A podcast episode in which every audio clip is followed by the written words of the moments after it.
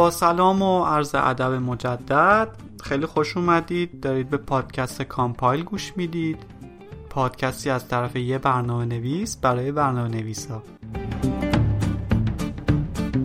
خب این اپیزود اپیزود هشتمه و دنباله همون بحث قبلیمون راجع به building maintainable software هست که آخرین قسمت از این بخش هم محسوب میشه. من دیگه امروز جمع بندی می‌کنم و این قسمت رو تموم می‌کنم. خیلی خیلی ممنون بابت کامنت ها و نظره لطفی که داشتید نسبت به من. حقیقتش خیلی امیدوار شدم که این پادکست رو ادامه بدم و فکر می‌کنم که تا حدودی اون نتیجه که می‌خواستم و گرفتم. با این حال وقتی خودم داشتم پادکست رو گوش می‌دادم فکر می‌کردم که نکنه یه خورده حالت گیج کننده ای داشته باشه. یعنی طرح کردن همچین مسائلی تو قالب صوتی و پادکست آیا اون تأثیری که می‌خوایم ما داره یا نه. با این حال نمی‌دونم شاید فقط یه حسی بوده که خودم نسبت بهش داشتم. با این حال من پیش میرم. خیلی ممنونم که باز فیدبک می‌دید و منو مطلع می‌کنید از کیفیت کار. خب سال نو هم که نزدیکه امیدوارم توی سال بعدی حتما یه سری اهداف خیلی خوب برای خودتون بچینید. این اتفاق همیشه برای همه ما میفته که قبل از شروع سال با خودمون توافق می‌کنیم که خب من تو سال جدید اینو اینو اینو اینو این تکنولوژی و این زبان و این معماری و این فلان و همه اینا رو می‌خوام یاد بگیرم. ولی خب آخر سال هم که میشه اون بهره چندانی که می‌خواستیم و نگرفتیم. شاید یه دلش نه که برنامه ریزی خوبی روی زمانمون نداریم. شاید خیلی اوقات هم فداکاری لازمه واسه رسیدن به اون چیزایی که می‌خوایم نداریم. خب صحبتمون رو کم کنیم و بریم سراغ ادامه بحثایی که توی اون کتاب شده. کتابی که واقعا بهتون پیشنهاد می‌کنم خودتون بخونید. کتاب خیلی جالبه. حتی توی بخشایش اومده دو سه تا از نرم افزارهای موجود و با از استانداردهای SIG که بهتون گفتم خودش بررسی کرده. یه آمار کلی و یک جمعبندی خلاصه ای راجبه نحوه بررسی اون اپلیکیشن ها هم نوشته. پایان هر فصل معمولا. جالبه بدونید که یکی از اپلیکیشن هایی که سورسش رو چک کردن جنکینگزه CICD سرور معروف و اینطوری که من فهمیدم از لحاظ شاخص های SIG جنکینز توی رتبه خوبی قرار نگرفته بود. اینم نکته ایه اپلیکیشنی که داره کار می‌کنه و شاید هزاران یا میلیون ها نفر دارن ازش استفاده می‌کنن. ولی شاید اون شاخصه مینتنبیلیتی خوب رو هنوز از لحاظ اسایجی به دست نیاورده. اینم خودش نکته جالبیه.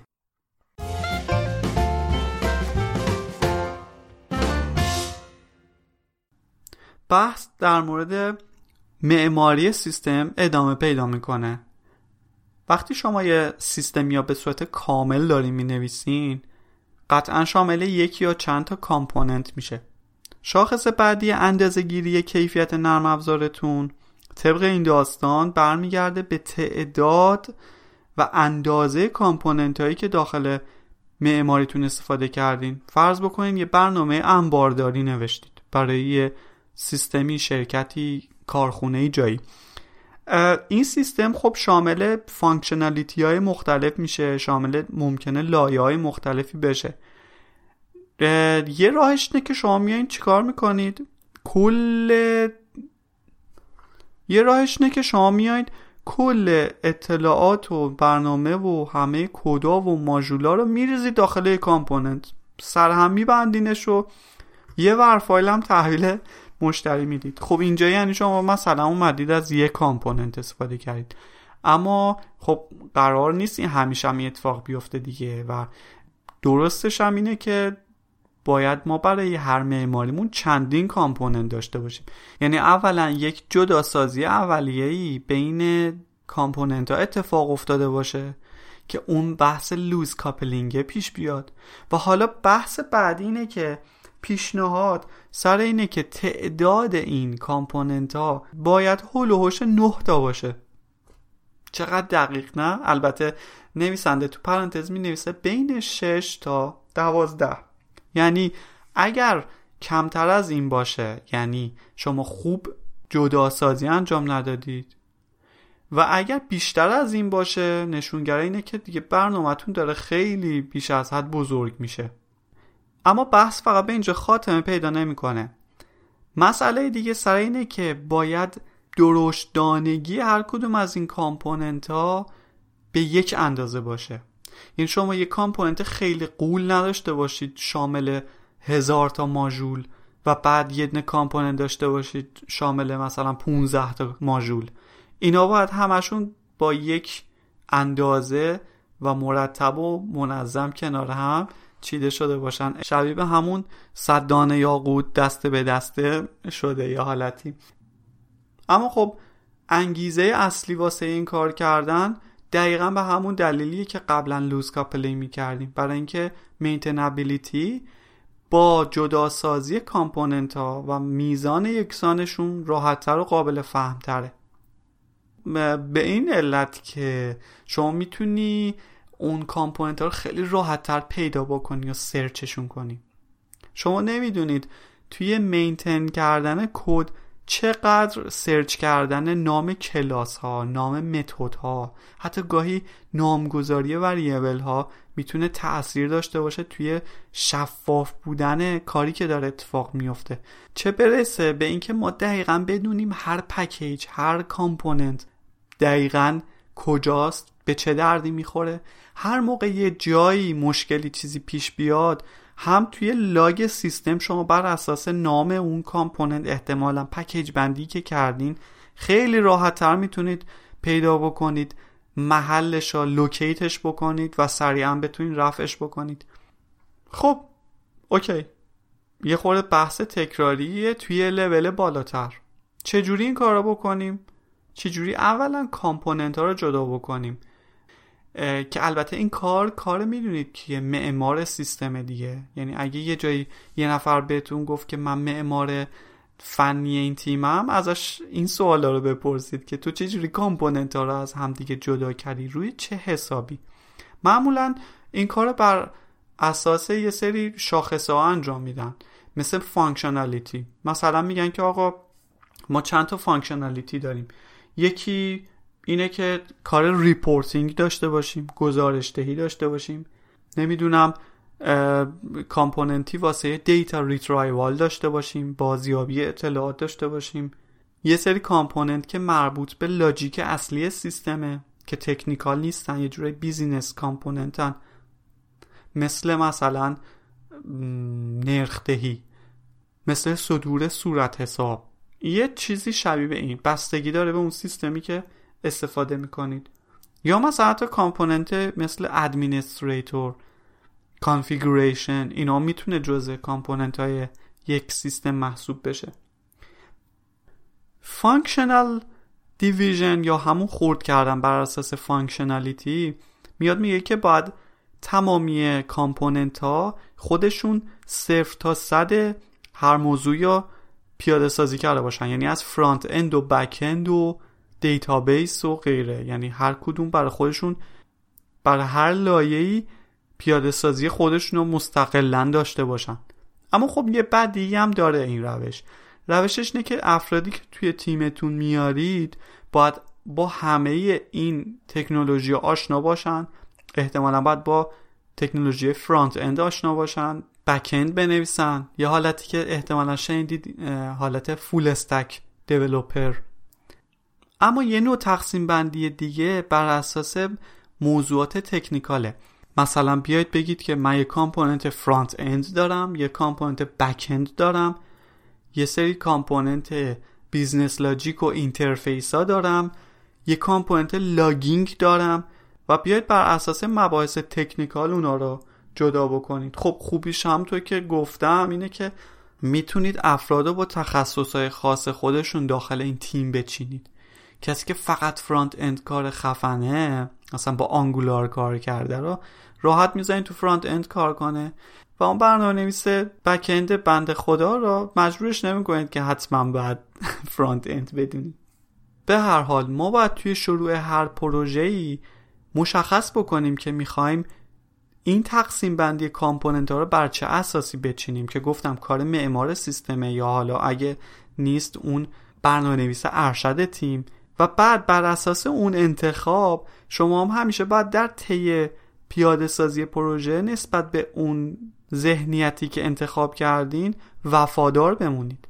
نمیشه که وسط پروژه بیاین این کامپوننت رو از هم جدا بکنید یا اینکه قراقاتیشون بکنید مجددا. و این وفاداری به اون معماریتون از اوجب واجباته. ممکنه یکی بپرسه که ما الان یه سیستمی داریم. نمی‌دونه کامپوننت چیه نمی‌دونه معماری چیه نمی‌دونه اصلا این تکنولوژی که استفاده کرده خوبه یا نه ولی داره کار می‌کنه مثل ساعت. پولم داره در میاره. عین چی؟ هیچ مشکلی هم نداره. ما هیچ مسئله خاصی با این پروژه نداریم. و اینکه شما میگی بالانس بکنید کامپوننت ها رو نمی‌دونم loose coupling داشته باشید و اینا یه جوری وقت تلف کنیه دیگه. یعنی شما باید هزینه بکنی ساعت صرف کنی ساعت بسوزونی جلسه بذاری کلی فکر بکنی تا بتونی در واقع به اون کیفیت لازم برسی. ما این کار رو نکردیم و شد. حقیقتش خودم به شخصه که از اینا خیلی سراغ دارم. خود من از اینا خیلی نوشتم. اما جواب اینه که بله شدنی که میشه نرم افزار نرم افزار دیگه. تا وقتی که بتونی اجراش بکنی و بتونی راضی کنی مشتری ها مشکلی نداره. اما بحث سر extensibility سیستم هم هست دیگه. بالاخره تا کجا؟ یه جایی می‌خوایم ما سیستم رو شاید گسترشش بدیم. شاید بخوایم که feature هایی بهش اضافه بکنیم. به هر حال مبحث maintainability الان تو خطره. و شاید شما در وهله اول هزینه ای واسه نوشتن اون پروژه و به ثمر رسوندنش نداشته باشی. شاید هم الان داری کاراتو به یه نحوی رفع و رجوع می‌کنی. اما نمی‌تونی بگی من برنامه‌م شاخصه maintainability داره. در واقع درسته که اون زمانی که اینا نوشتید به اینا فکر نکردید دو هفته هم پروژه رو آوردید بالا الان هم دارین ازش پول در میارید. اما حالا که پروژه‌تون به سامان رسیده اگه بخواید بهش feature اضافه بکنید اگه بخواید bug ی توش resolve کنید چقدر وقت صرف می‌کنید؟ حالا این هزینه ها رو اگه با همدیگه سر به سر کنید شاید توی اون حالت شما بازنده باشی. خب این اتفاق هم خیلی میفته دیگه. ما متاسفانه خیلی از این موارد می‌بینیم که یه شرکتی به خاطر فورس کارفرما مجبوره توی مدت زمان خیلی خیلی کوتاهی یه پروژه تحویل بده و بعد عملا کد که نیست یه تکه ای از اون چیزی که می‌خوایم از آب در نمیاد. خب متاسفانه این اتفاقم خیلی میفته وقتی که کارفرما فورس می‌کنه به پیمانکار که باید حتما پروژه رو تا فلان روز به من تحویل بدی. پیمانکارم که مجبور شده با هزار دوز و کلک بگی که اصلا من سیستمم آماده است من همه چی دارم. چرا؟ خب اونم می‌خواد پولش رو به دست بیاره. به نظر میاد همیشه یک زنجیره ای از اشتباهات وجود داره که هیچ وقت باعث نمیشه که نرم افزارا با کیفیت خوبی ارائه بشن. یکی از اون حلقای زنجیری اینه که اولا کارفرما اصلا اعتماد نداره به پیمانکار. زنجیره غلط بعد اینه که پیمانکار نمیشینه با کارفرما شاید درست صحبت بکنه و بعد متقاعدش بکنه یا اینکه این هنرش رو نداره یا واقعا تو موضع ضعفه. زنجیره بعدیش دروغیه که به کارفرما میگه و زنجیره بعدیش هم همون مشکلاتیه که توی برنامه پیش میاد و بعد ممکنه اصلا کارفرما بی خیال اون برنامه بشه و همینطوری ادامه پیدا می‌کنه و سیر بدبختی ها ادامه پیدا می‌کنه. این واقعیتیه که نمی‌دونم کجا و کی باید درست بشه و کی باید از هر دو سو این اتفاق بیفته. کی باید کارفرمایی که می‌خوان پروژه در واقع تعریف بکنند یک ذهنیتی از اصلا نحوه اجرای پروژه و اصلا نحوه تولید نرم افزار بدونن. و شاید هم مباحثی مثل کیفیت نرم افزار. شاید اونا به نوک بینیشون نگاه می‌کنن و فکر می‌کنن که خب هرچقدر فشار بیاریم به پیمانکار یا تهدیدش بکنیم که اگه این کارو نکنی میدیم به یکی دیگه و از این حرفا سریعتر به نتیجه می‌رسیم و اگه این کارو نکنیم پیمانکار اصلا حالا حالا لفتش میده و این همون زنجیره بیاعتمادیه که متاسفانه من توی بازار تولید نرم افزار خیلی دیدم و نمی‌دونم که کی این زنجیره قطع میشه. خب درد و دل ول کنیم بریم ادامه بدیم بحثمونه یه سوال دیگه هم ممکنه پیش بیاد و اونم اینه که ما نمی‌تونیم هر کاری که می‌کنیم این کامپوننت رو از هم جدا بکنیم. اصلا انگار اینا مثل کلاف سردرگمی تو هم دیگه پیچ خوردن. و اصلا امکان جدا کردنشون وجود نداره. نمی‌دونیم باید باهاش چه کار بکنیم. و این guideline هایی که میدیم الان برای ما غیر قابل اجراست. جواب اینه که اگه شما می‌خواستی این کار انجام بدی و component اتو balance کنی باید اولا یه نگاهی به عقب بندازی و بری اول سراغ module ات. module ات رو قشنگ loose coupling کنی. بعد ارتباط بین component ات رو از نو بشینی تعریف بکنی و بعد دیپندنسیاشون رو خیلی صحیح و مرتب بچینی تا بعد بتونی به اینجا برسی که تازه بیای تعدادشون و اندازه هر کدوم رو بالانس بکنی. پس این یه اتفاقیه که از قبل افتاده و الان توی این مرحله دیگه نمیشه این کار کرد. یک هزینه می‌خواد. که واقعا اگه دنبال کیفیت نرم افزارید باید این هزینه رو بپردازین. خب من که خیلی کیف کردم تا اینجا. مبحث خیلی قشنگیه. مبحثیه که شاید شما بگید که خب من اینم که به ذهن خودم رجوع کنم بهش می‌رسم. همینطور هم هست. خیلی شاید شما اصلا ناخودآگاه تا الانم رعایت کردید. تا همین الانم اومدید loose coupling رو رعایت کردید. تا الانم اومدید component اتون رو بالانس کردید. ولی وقتی آدم می‌خونه بازم واسه‌ش جذابیت داره. روی حساب که می‌فهمه که خب این نه تنها یک منطقه الان دیگه استانداردم می‌تونه باشه. و عملا خیلی جا دارن مبحث کیفیت نرم افزار و قابلیت نگهداریش رو همین میسنجن. حالا باید به خودتون افتخار کنید.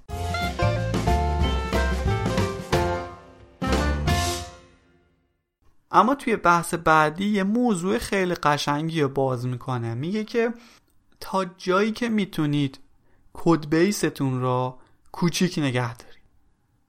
یعنی هر چقدر کد کمتری می‌زنی به قول خود اون bug کمتری می‌نویسی دیگه. موضوع سر اینه که ما نباید اجازه بدیم یه پروژه بیخودی الکی رشد پیدا بکنه چاق بشه و توش پر از کدهای مختلف و feature های مختلفی بشه. هر چقدر که پروژه کوچیکتر نوشته بشه با کد کمتری نوشته باشه می‌تونیم ادعا بکنیم که کیفیتش هم بهتره. اما برای اینکه موضوع برامون واضح بشه یک سری آمار و ارقام خیلی دقیقی واسه ما مشخص کرده که خیلی جالبه. مثلا اولین آماری که به ما میده میزان احتمال شکست پروژه بر اساس سایز پروژه است. میگه که اگه سایز پروژهتون پنج باشه احتمال شکست نرم افزارتون ده درصده. احتمال تأخیر تحویل پروژهتون 15 درصده و احتمال اینکه کیفیتش خیلی پایین باشه 25 درصده. اما همین رو مقایسه بکنید. میگه اگر پروژهتون سایزش 500 باشه احتمال شکست پروژهتون 50 درصده. احتمال تأخیر تحویل پروژهتون 85 درصده و احتمال کم بودن کیفیت نرم افزارتون 95 درصده. اصلا باور کردنی نیست. اما یه آمار دیگر رو گوش بدید که چقدر بزرگ بودن پروژه باعث میشه که نگهداری اون پروژه سختتر بشه. اگه فرض بکنید که کیفیت نرم افزار بین یک ستاره تا پنج ستاره تقسیم می‌کنیم که البته بر اساس استانداردهای خود SIG هست البته این نمودار رو من کامل براتون نمی‌خونم فقط یه بخشیش رو دارم اشاره می‌کنم. اگه سایز پروژهتون حدودا ده تا باشه احتمال اینکه پروژهتون چهار ستاره بشه که خب رقم خیلی خوبیه سی درصده. اگه بین 10 تا 20 باشه سایز پروژهتون. یعنی 10 تا 20 نفر در سال احتمال 4 ستاره شدنش حدودا 10 درصده. اگه 20 تا 50 نفر باشه حدودا 7 درصده. و اگه بیشتر از 50 نفر باشه یا سایز پروژهتون 50 باشه حدودا 2 3 درصده. احتمال اینکه بتونید پروژهتون رو به 4 ستاره بکشونید. این یعنی که فاجعه است دیگه. یعنی که سیستمتون هر چقدر بزرگتر باشه احتمال کیفیتش هم خیلی پایینه و اصلا نمیشه توقعی ازش داشت. اما نمودار آخر و خیلی جالب دیگه راجع به چگالی باک ها و اشکالات به نسبت پروژه. اگه سایز پروژهتون ده تا باشه میانگین باگ هایی که توی هر هزار خط کد میشه پیدا کرد حدود 25 تاست تا 27 28 تا. اگه همین پروژه به 80 برسه سایزش 80 نفر در سال میانگین خطاهای هر هزار خط کدش حدود 50 تا میشه. توجه کردین چی شد که؟ خیلی جالبه. بیخود نیست که اصلا خیلی از شرکت های بزرگ برای پروژه خیلی بزرگشون دارن میرن سمت مایکرو سرویس مایکرو سرویس هایی که هر تیکه ای از سیستمشون رو توی سرویس های مجزا از صفر تا صد می نویسن یعنی تعداد component ها ماژولا حتی تکنولوژی database کاملا مستقل. و شاید به همین دلیل هر چقدر که سرویساتون کوچیکتر باشه پروژه‌تون کوچیکتر باشه احتمالا شکستش پایین تره قابلیت نگهداریش بیشتره. و الان آدم شاید بهتر متوجه بشه که چه لزومی داره چه انگیزه وجود داره که همچین اتفاقی بیفته. وقتی شما دارید یه پروژه کوچیک می نویسید در حد یه پروژه ای که شاید یه چند تا feature کوچیک بیشتر نداشته باشه domain ش دامنه حوزه کاریش زیاد نباشه شاید هیچ کدوم از این داستان خودش نشون نده. ولی امان از اون موقعی که قرار پروژه بزرگ بنویسید. و عملا خودم هم به چشم دیدم. پروژه که کوچیک بوده معمولا خیلی با موفقیت ارائه شده ساپورتشون خیلی راحت بوده و مشتری هم خیلی راضی بوده. اما همین که اون شرکت تصمیم می‌گیره یه دونه پروژه بزرگتر بنویسه خیلی به مشکل می‌خوره. چون پروژه بزرگ قواعدش به نظر میاد یه خورده متفاوت باشه. خیلی خب چطوری این کار رو بکنیم؟ از لحاظ functionality سیستم اولین قدم اینه که ما باید مقاومت بکنیم در برابر اینکه پروژمون بی جهت بزرگ بشه. اگه توجه بکنید اصلا این guideline بهمون نمیگه که چرا پروژه بزرگ داری می‌نویسی. داره میگه که اگر پروژه قرار تعداد خط کداش زیاد باشه باید بیشتر از اون تعداد خط کد ما تونسته باشیم ارزش افزوده به سیستم اضافه بکنیم یعنی ما کد نویسی الکی و بی خود و بی جهتی توی سیستم نداشته باشیم functionality ها و feature هایی که اصلا هیچ ارزش افزوده ای واسه سیستم ما ندارن اضافی هن. و ما هر خط کدی که داریم می نویسیم داریم هزینه نگهداری هم بیشتر می‌کنیم دیگه. پس اولا باید جلوگیری بکنیم از اون امیال درونی خودمون.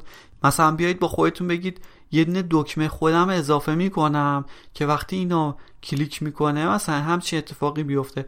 اگر می‌بینید که سودی واسه functionality سیستم و logic سیستمتون نداره اصلا همچی چیزی اضافه نکنید. چون ممکنه چهار روز دیگه کلی regression و نمی‌دونم bug توی همون کدی که پشت اون دکمه نوشتید باقی بگذارید. کار دیگه ای که ما می‌تونیم برای بحث functionality انجام بدیم اینه که بیایم یه استانداردی واسه خودمون تعریف بکنیم از دامنه پروژه. اگر قراره یه functionality خاصی را مد نظر داشته باشیم مثل فرض بکنید ثبت نام ما باید دقیقا بدونیم که محدوده این ثبت نام تا کجاست.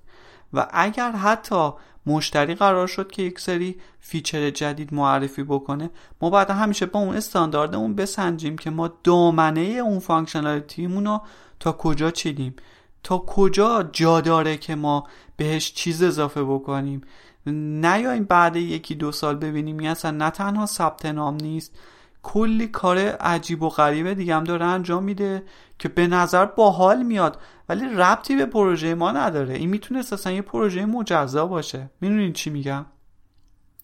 اما یه بحث دیگه ای که میشه رایت کرد از منظر technical ه. نکته اولیه که تا جایی که میشه copy paste ممنوع. همونطور که توی یک سری guideline دیگه هم بود همینا می‌گفت دیگه می‌گفت که duplication کد نباید داشته باشی. دلیلش هم همینه.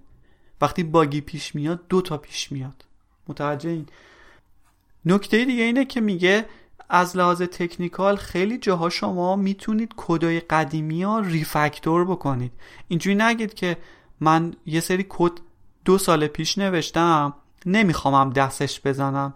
می‌خوام بردارم یه کلا یه component جدید یا یه سری ماژول جدید بنویسم. اونجا پیاده سازیش کنم. ما باید سعی کنیم اگر کد legacy یا کد قدیمی یا موروثی داریم از قبل هم اگر نیاز بود تغییرش بدیم. اگر نیاز بود refactor ش بکنیم. اگر نیاز بود method اشو بشکنیم. نمی‌دونم. هر کاری که بتونیم جلوگیری بکنیم از ازدیاد کد از تعداد بالای کد. البته تغییر دادن کدای قدیمی یکی از هزینه‌هاش هزینه ریگرشن و تسته. حالا توی بحث بعدی راجع به همین تست هم می‌خوایم صحبت کنیم. اما خب لاقل خیالم راحته که کد اضافی نداریم و نگهداریش هم واسمون ساده تره. و نکته دیگه اینه که تا جایی که میشه از third party framework ها مجددا استفاده کنید. هر چقدر این کارو بکنید خب خودتون نیاز نیست که رشد بدید به پروژهتون. بعدم نیاز نیست که نگهداریش بکنید دیگه.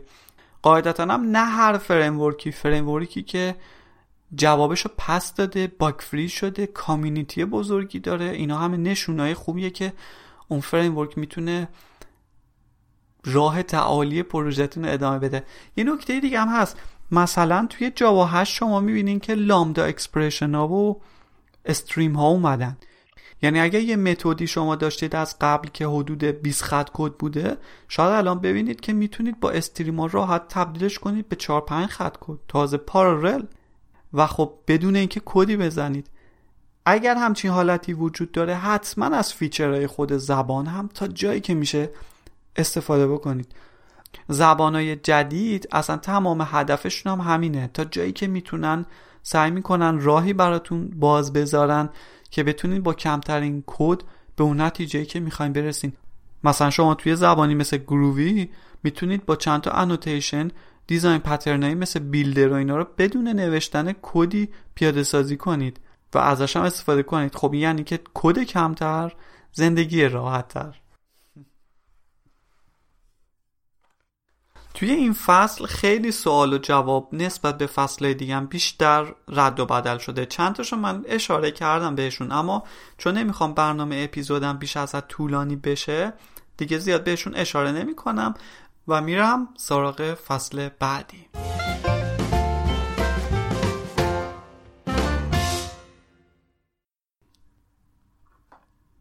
راه حل بعدی اینه که تست بنویسید. اما ما دو نوع تست داریم. منوال تست و اتومیت تست منوال تست اینه که شما یه کدی می نویسی بعد میای خودت با چشم چک می‌کنی که آیا اون درست کار می‌کنه یا نه. مثلا اگر یه وب سرویس نوشتی میری تو برنامه بهش ورودی میدی خودت نگاه می‌کنی که آیا اون خروجی که می‌خواستی گرفتی اگه برنامه client می‌نویسی همینطور میری توی UI نگاه می‌کنی تا ببینی اتفاق میفته یا نه.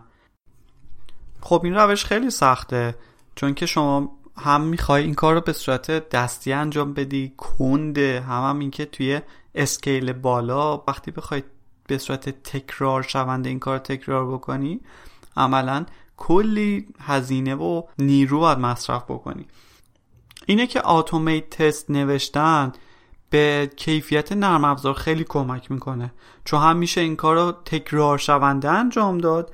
هم همین که باعث میشه که کل پروسه برنامه نویسیمون خیلی مؤثرتر انجام بشه. چون هر لولی که شما میرید جلوتر متوجه میشین که چه تستایی نیاز داره و چه سناریوهایی باید بچینید و گاهی اوقات به خود کد نویسی هم غنا میبخشه. یه نکته هم تو پرانتز بگم. یه وقتایی automate test با تست اتوماتیک UI اشتباه نگیرید مثل همون framework های مثل Selenium و اینا که باعث می‌شد شما بتونید توی برنامه به طور مثال وبتون یه برنامه تستی بنویسین که اتوماتیکی روی UI بره کلیک کنه و غیره. این منظور نیست. automate test هر تستی که به صورت کدی نوشته بشه رو میگن automate test حالا این می‌تونه unit test باشه integration test باشه یا همون اتوماسیون UI test باشه. پس این موضوع با هم دیگه قاطی نکنیم. نکته دیگه این که اتوماسیون تست برنامهمون رو قابل پیش بینی می‌کنه. از این لحاظ که شما راحت با اجرا کردنش می‌تونید از این موضوع خیالتون راحت باشه که اون functionality که می‌خواستین پیاده سازی شده یا نه. وقتی که شما تست می نویسین به نوعی دارید document می کنید مستند می کنید که کدتون تست شده است. و دیگه از اون لحاظ نیازی به بررسی مجدد نداره. و از طرف دیگه نوشتن تست کدتون رو بهتر می‌کنه دیگه. اصلا یه روشی هست به نام TDD یا Test Driven Development که میگن آقا قبل از اینکه شروع کنی کدتا نوشتن تست هاشو بنویس. سناریوهای تستاشو پیاده سازی بکن.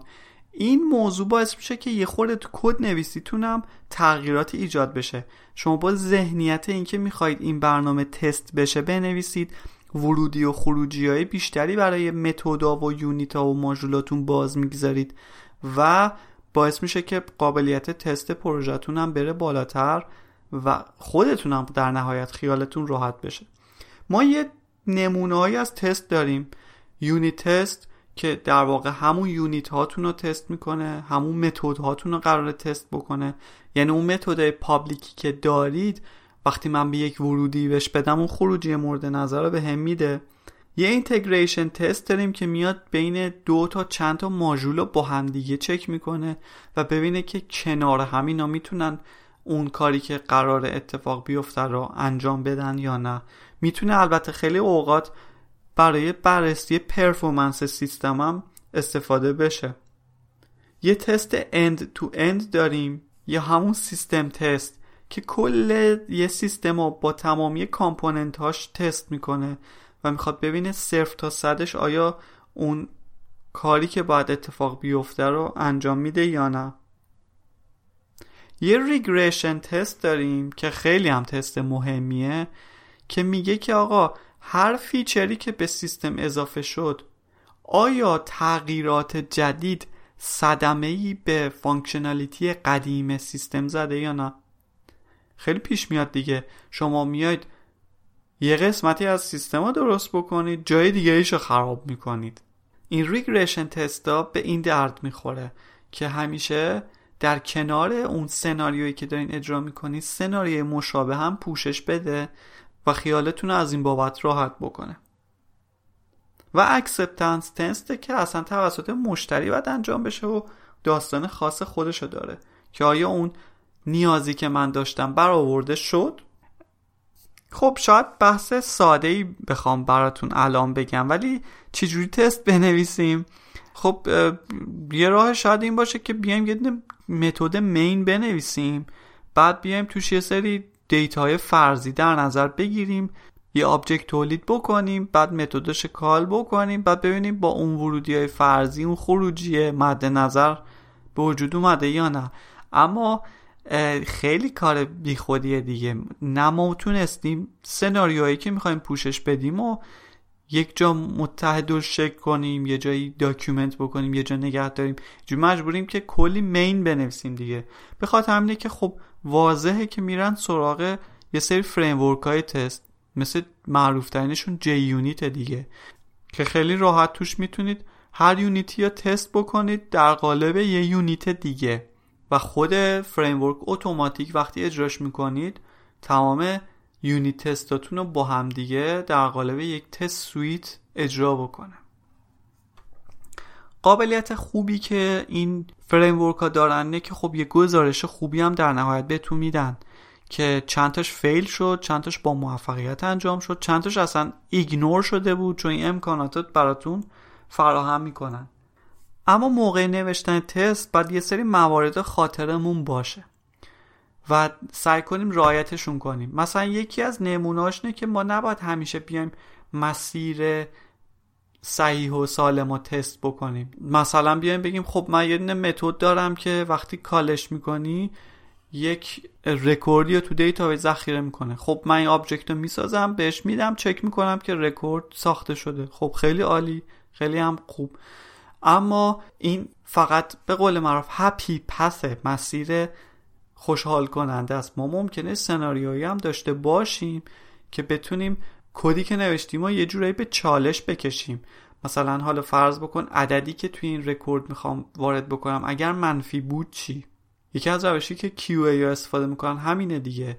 وقتی که شما یه متدی داری که یه رقم می‌گیره و روی اون عدد یه حرکتی انجام میده همیشه میگن که یه عدد منفی هم تست بکن یه عدد بالاتر و پایینترش هم تست بکن و تمامی این سناریو رو بگیر تا ببینی می‌تونی آیا bug ی از توش بکشی بیرون یا خیر.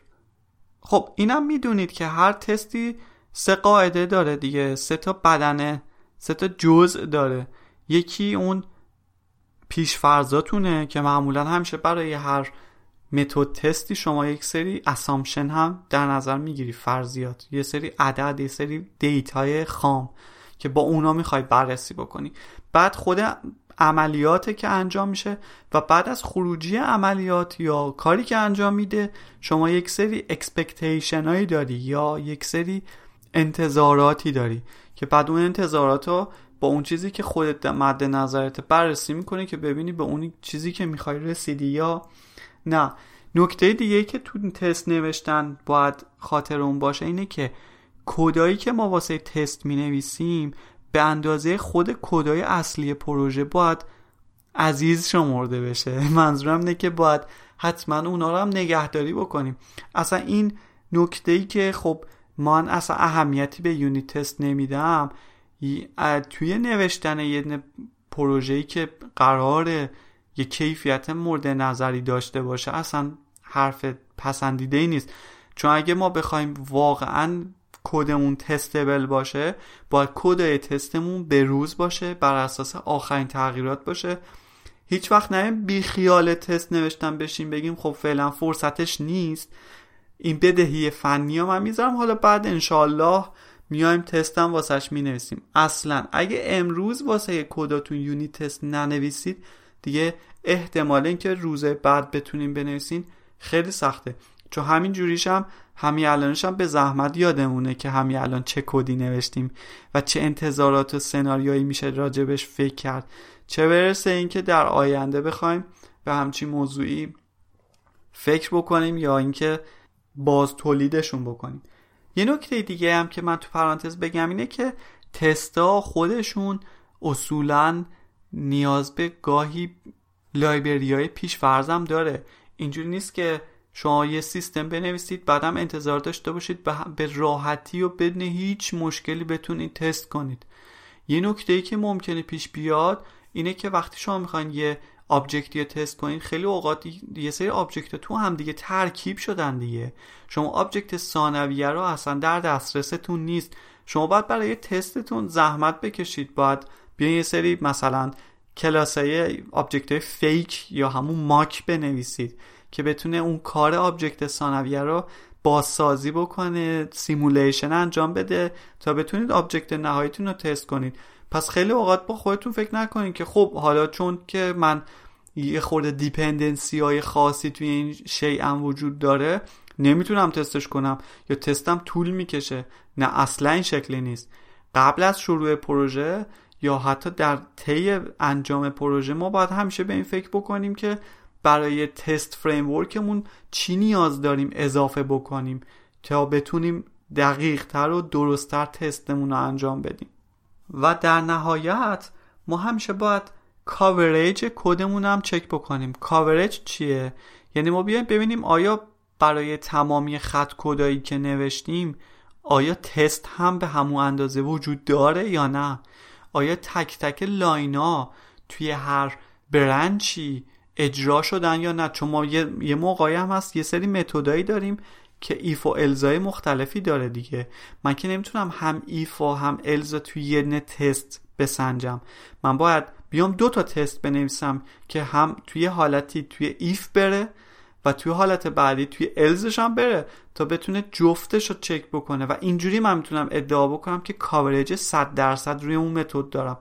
پس ما باید همیشه coverage کدمون هم measure کنیم یا اندازه گیری کنیم که tools هم واسش خیلی زیاده که این کار رو براتون انجام میده.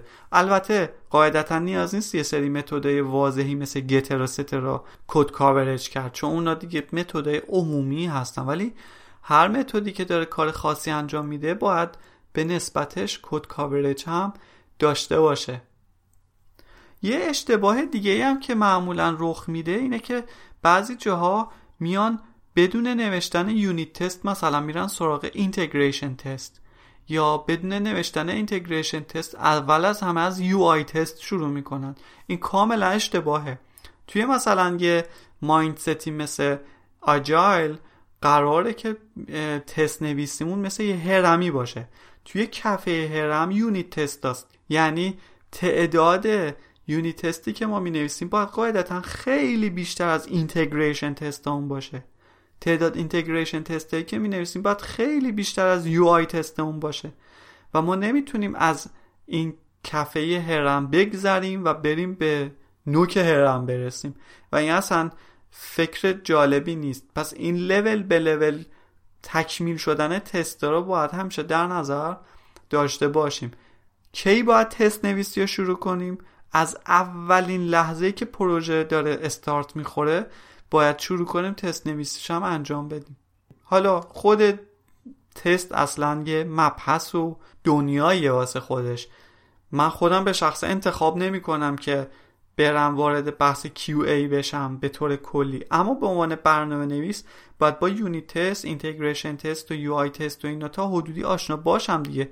چون باید کدی که من می نویسم وقتی به شما میگن 8 ساعت وقت داری این feature رو اضافه بکنی این task رو انجام بدی یعنی شامل کد نویسی و unit test نویسیشه. اینا همیشه باید در نظر داشته باشید و حتی تو planning اتون حتما unit test رو در نظر بگیرید.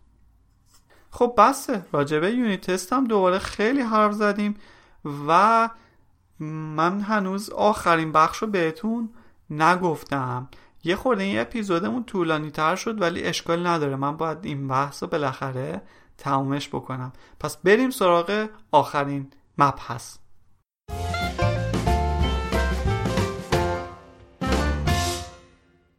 و اما آخرین بخش. توی آخرین بخش آخرین درس اینه. کدای تمیز بنویسید. یعنی چی کد تمیز؟ همون clean code خودمون. نمی‌دونم ترجمه clean code میشه کد تمیز بهش می‌خوره ولی کدی که در واقع اشکالات ریز فنی نداره. به قول معروف دوباره یک کلمه دیگه داریم که زبان من قاصر میمونه از ترجمهش هست code smell. نمی‌دونم چی ترجمه باید بکنیم. به خصوصیتی از کد میگن که نشان از یک مشکل درونی دارد. و قول خودمون شاید مثلا بشه گفت یک کد بودار. یک کدی که یک نشانه ای از اشکال توش ممکنه وجود داشته باشه. پس بحثمون سر اینه که کد اسمل نداشته باشیم. اما کد اسملا چیان خیلی زیادن. شاید بشه انواع و اقسامشون رو پیدا کرد. مثلا خیلی از همین نمونایی که توی همین کتاب اومده وقتی که شما پیچیدگی متدتون زیاده بیشتر از 15 خطه بیشتر از چهار پارامتر ورودیه وقتی که تعداد برنچاتون خیلی بیش از حده تمامی اینا می‌تونه code smell باشه. اما موارد دیگه هم هست که ما تو کدامون باید مراقب باشیم که اتفاق نیفته. یکی اینکه مثلا کامنت بیخودی ننویسیم. کامنت بی خودی یا کامنت بد چیه یا bad comment؟ ببینید چقدر مشکل ترجمه داریم ما. یکیش اینه که شما برداری یه کد موجود رو کامنت کنی. یعنی خود کد را کامنت کنی. این بدترین نوع commenting دیگه. یه موقعی هست که شما می‌خوای یه چیزی رو فعلا رفع و کنی کامنت می‌کنی تا بعد ببینی چی میشه. ممکنه لحظه اول که داری دیولوب می‌کنی اشکالی نداشته باشه. اما وقتی که می‌خوای کامیتش کنی یا کدتا منتشر بکنی اینا باید همشون حذف شده باشن. اما اصلا بیایم یه خورده دقیق تر بشیم. ما واسه چی کامنت می نویسیم توضیحاتی که ما تو کامنت ها می نویسیم معمولا اینه. اوه چه مشکل بدی. وای فکر می‌کنم اینجا باید این اتفاق بیفته. دیدین که توی کامنت ها خیلی شوخی هم می‌کنن. یا اینکه نمی‌دونم دقیقا چه کار می‌کنه این خط کد ولی من مینویسمش. می‌بینین خیلی از کامنت هایی که ما می‌نویسیم به علت عدم اطلاع دقیق از خود functionality اون کد است. به خاطر نداشتن اطلاعات دقیقه. این کامنت هم جزء همین کامنت های بی خودیه یعنی شما معلومه که یه اشکالی توی فهم اون کد داشتی. یا خیلی اوقات میای کلی توضیح می نویسی که بله این تیکه که من نوشتم اومده اینو با اون جمع کرده. چون من اینو نیاز داشتم اینجا اومدم یه transaction باز کردم. ولی یه نکته رو بهتون بگم. وقتی زیادی هم کامنت می نویسین شاید یکی از دلایلش این باشه که متداتون رو خوب نشکوندین. اگه من یه متدی دارم به نام save employee یا مثلا find a person by primary key وقتی من کد متد رو می‌خونم خودش داره میگه داره چی کار می‌کنه دیگه. شما چی کار داری که بیای توضیح اضافه بنویسی؟ اینا هم جز بد کامنت هست. اما ممکنه یه جاهایی هم خب کامنتتون به جا باشه دیگه. وقتی دارید یه محاسبات مثلا پیچیده ریاضی انجام می‌دید. اونجا شاید نیاز باشه که فرمولا واسش توضیح بدید چون که خود کد به اندازه کافی پیچیده هست و آنالیزش رو سخت می‌کنه. یه نمونه از کامنت های دیگه تگاییه که می‌زنیم.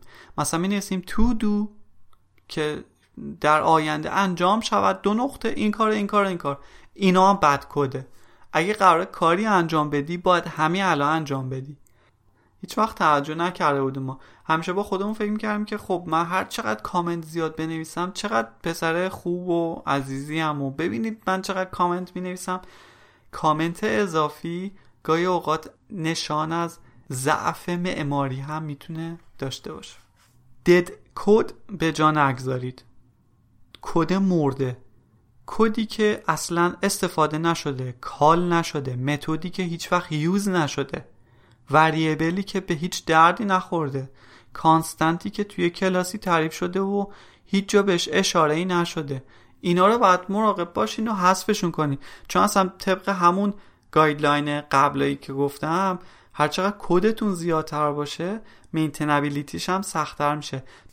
موضوع بعدی که روش خیلی تاکید می‌کنه بحث exception handling هست توی exception handling ما یا میایم داخل block catch مون رو خالی می‌گذاریم که میگه این بدترین حالت catching ه. حداقل کاری که شما می‌تونید بکنید که اون خطایی که رخ داده رو با log کنید. حالا نه حتما هم توی کنسول اصلی سرورتون لاقل یه با استفاده از یک سری از این framework های logging لاقل اونا رو بیاین توی فایل مجزایی نگهداری بکنید که بعدا بتونید کار operation رو راحت تر کنید دیگه. راحت تر بشه trace کرد مشکلاتی که به وجود اومده. وقتی ما عملا داخل catch رو خالی می‌ذاریم داریم اون خطایی که داره توی سیستم رخ میده رو داریم یه جوری خفه می‌کنیم دیگه. و هیچ رد و اثری هم ازش به جا نمی‌گذاریم. حتی یه logging معمولی.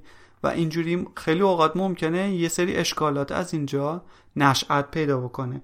نکته دیگه اینه که گاهی وقت ما میایم کلا همه چی رو به عنوان یک generic exception catch می‌کنیم. یعنی میایم میگیم که try catch throwable یعنی هر اتفاقی که افتاد بیاد توی این catch اینم جالب نیست. اگر داره یک exception خاصی رخ میده بهتره که فقط هم همون exception خاص catch بشه و بررسی بشه. چون می‌دونی که خود اسم exception هم اغلب اوقات نشانگر اون نشانگر اتفاقیه که داره میفته دیگه. اصلا هدفم همین بود. توی exception handling گفتیم که تا می‌تونیم بیایم کلاسای exception ریز ریز بنویسیم که object ی اگه قرار ازشون ساخته بشه و throw بشه با اطلاعات دقیق تری این اتفاق بیفته. نکته بعدی این که اگر هم exception یا می‌خوایم log کنیم یا throw کنیم تا جایی که میشه messaging خوبی واسش بگذاریم. که human readable باشه. یعنی یه انسان راحت بتونه بخونه و بفهمدشون و عملا اینجوری کار maintainability سیستما ببریم بالا. من یه نکته هم بگم. شما می‌تونید واسه استاتیک آنالیز کردن کدتون دست به دامن یه سری tools ا بشین. مثل مثلا PMD, FindBugs اینا معمولا خودشون هم بر اساس یه سری استانداردهای جهانی که ذکر شدن میان کدتون رو آنالیز می‌کنن و خیلی راحت خطا رو بهتون میگن. اما یه دونه ابزار خیلی خوب دیگه هم که واسهش plugin های زیادی توی IDEA وجود داره اسمش هست SonarLint من خودم به وفور از این plugin استفاده می‌کنم توی IDEA هم خیلی خیلی قویه و اکثر چیزایی که بهتون گفتم شامل همین code smell ا یه سری آسیب پذیری ها یه سری bug ایی که میشه تشخیص داد از روی ظاهر کد را میاد بهتون خیلی دقیق report میده. همچنین اگر می‌خواید واسه تیمتون این کار بکنید می‌تونید از سرور SonarQube هم استفاده بکنید. یه سری plugin واسه Gradle و Maven داره. یه Sonar آنالیز هم داره. قشنگ می‌تونید کدتون رو بفرستین روی سرور. و اونجا بتونید یه metric های خیلی خوبی و report جالبی راجع به پروژهتون بگیرید. نه تنها امکانات داره یکی از امکانات ممتازش اینه که وصلش می‌تونید بکنید به CI/CD سرورتون مثل Jenkins و بعد هر کدی که commit میشه و میره توی pipeline Jenkins رو بفرستنش یه دورم به SonarQube تا آخرین کدایی که نوشتین رو یک دور آنالیز کنه و اگر اشکالی وجود داره بهتون report بده. اینجوری هم خیلی اوقات وقتایی که فراموش می‌کنید یا زیر سیبیلی رد می‌کنید اون دیگه این اجازه رو بهتون نمیده. خیلی tools خوبیه و حتما بهتون پیشنهاد می‌کنم ازش استفاده کنید. برای Java که analyzer داره اگه اشتباه نکنم واسه زبانهای دیگه هم می‌تونید استفاده بکنید و تولز فوق ایه فری هم هست. نسخه پولیش امکانات بیشتری میدن که نیازی فکر نمی کنم توی وهله اول بهشون پیدا بکنید.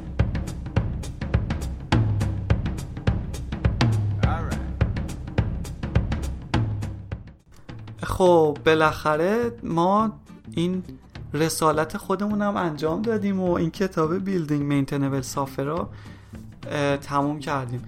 خودم احساس می‌کردم که شاید نیاز نبود اینقدر با تفصیل ارائه بشه و من قراره که بیشتر خودتون رو ترغیب کنم کتابا رو بخونید. ولی فکر کنم همش خودم براتون تعریف کردم.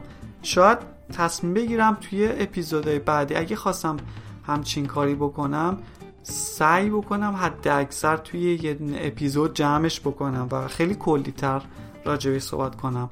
یه همچین حسی دارم. اگه اشتباه می‌کنم حتما به هم بگید. خیلی ممنون که تا اینجا همراه من بودید. پیشا پیش عید نوروز بهتون تبریک میگم. امیدوارم سال آینده بتونید یه پلن خیلی خوبی بچینید برای مسیر کاری و شغلی و تکنولوژی و غیره و شاد و پیروز باشید. منم سعی می‌کنم از سال بعد دوباره باز هم با موضوعاتی که به نظر خودم جالب میاد در خدمتتون باشم. اگه کسی هم می‌شناسید که این اپیزود به دردش می‌خوره بهترین کاری که می‌تونید برای من بکنید که بهش معرفی بکنید. شاد و پیروز باشید.